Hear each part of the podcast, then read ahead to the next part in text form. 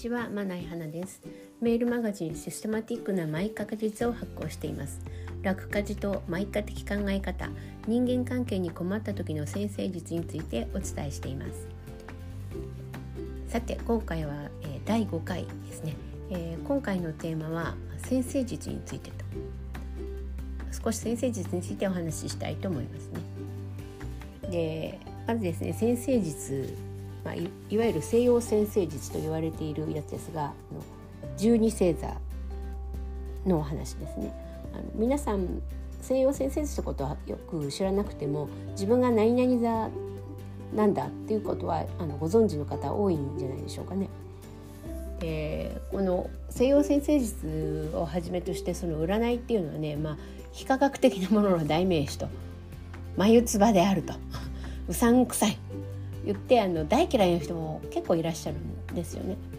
その気持ちは分からなくはないですね。本当にまあそれはその通りだろう。まあ、いわば科学的っていうのはまあ再現性とあと因果関係が必須だというふうに言われてますけど先生術って要するに現象と星を結びつけてるわけですからそこの因果関係はまあ不明だろうと。よってまあ非科学的であるというのはまあ三段論法的で実に合ってると思いますね。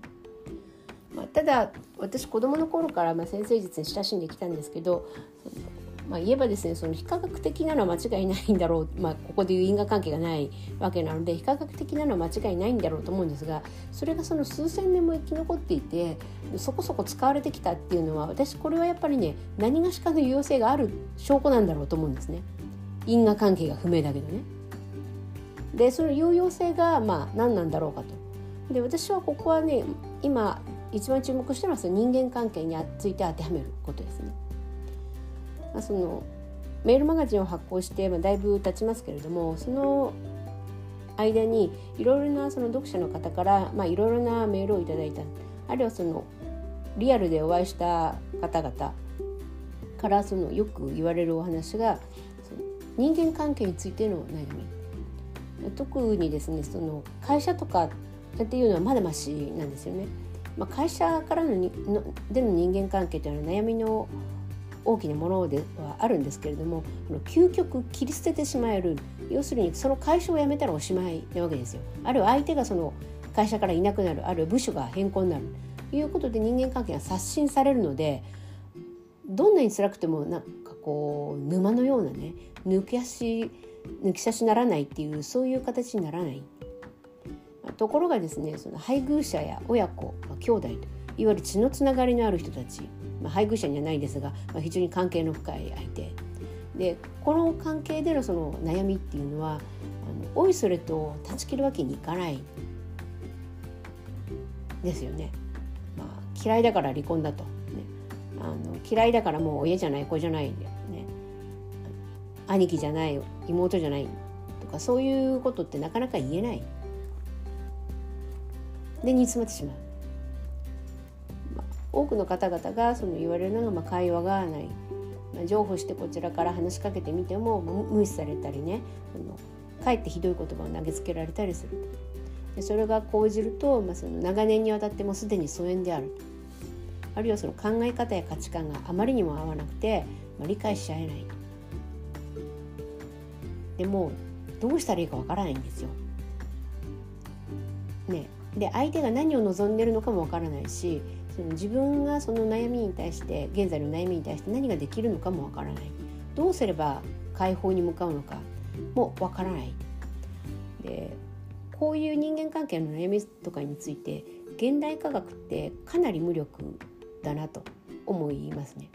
そもそも科学の範囲内とみなしていないんでしょうね。その心の中の出来事とかその人間関係って心の中でさえないですよね。なんていうかこう関係性の問題なんでね。でこれを解決する、ま、能力も気力もないって言いますかねそういう感じがある。だけどみんなすごい悩んでるんですよ。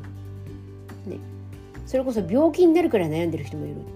だけど病気はまあ治せる治せるっていうことになるわけですね。あの科学で言えばね。だけどその元になってる人間関係がもしな解決されないのであればまた別の病気にかかっちゃうんじゃないんでしょうかねっていう気もするんですよ。で先生術ではねその人間のまタイプ、ま、性格とか行動とか、うん、思考パターンとかそういうのをまざっくり12個に分類するわけですよね。まあ、12星座っていうのを聞いたことが終わりだろうと思いますが要するに世界を12個に分割するということです。だから12個パターンがあるんだということですね。でこれがですね本当にバカにならないくらい参考になるんですよ。自分は何々座なのかとで相手は何々座なのかとでこのその星座の違いがその何かを望む時あるいは何かこう話す時解決しようとする時に打つ手とかそういうところに影響する、まあ、いわゆるですね何々座っていうふうに言われているものはあの太陽がその星座星座にあったことを示すだけなんですね。でそ太陽以外にもたくさん、まあ、天体があってこの月とか、まあ、金星水星、まあ、その他にもたくさんあるんですがそういうもの他の天体がどの星座にあったかは全く考慮してないんですね。だから先生術全体のうん広さから言えばそれこそ何十分の1のことくらいしかその、まあ、示していないわけですね。まあ、それでも当たる驚くこと多いですね。で正直その因果関係がなくてね非科学的だとあのこれは科学になったら使おうというような悠長なことを言ってるんじゃなくて問題解決に役に立つんだったらねその因果関係がなくて非科学的だとしても使った方がいいんじゃないかなと思いますね。まあ、その意味でそのご自身やその家族ご家族のねそのタイプっていうのは理解した方がいいと思います。まあ、所詮12個しかないわけですから。まあ本当はたくさんあるんだけども、まあ、12個しかないわけですから。なのでまずそこはその自分がどういうことを言いがちあるいはやりがちでそのご家族あるいは配偶者の方々っていうのがそのどういうことをやりがちあるいは言いがちなのかっていうことをまあ理解するということに努められた方がいいのではないのかな思いますね。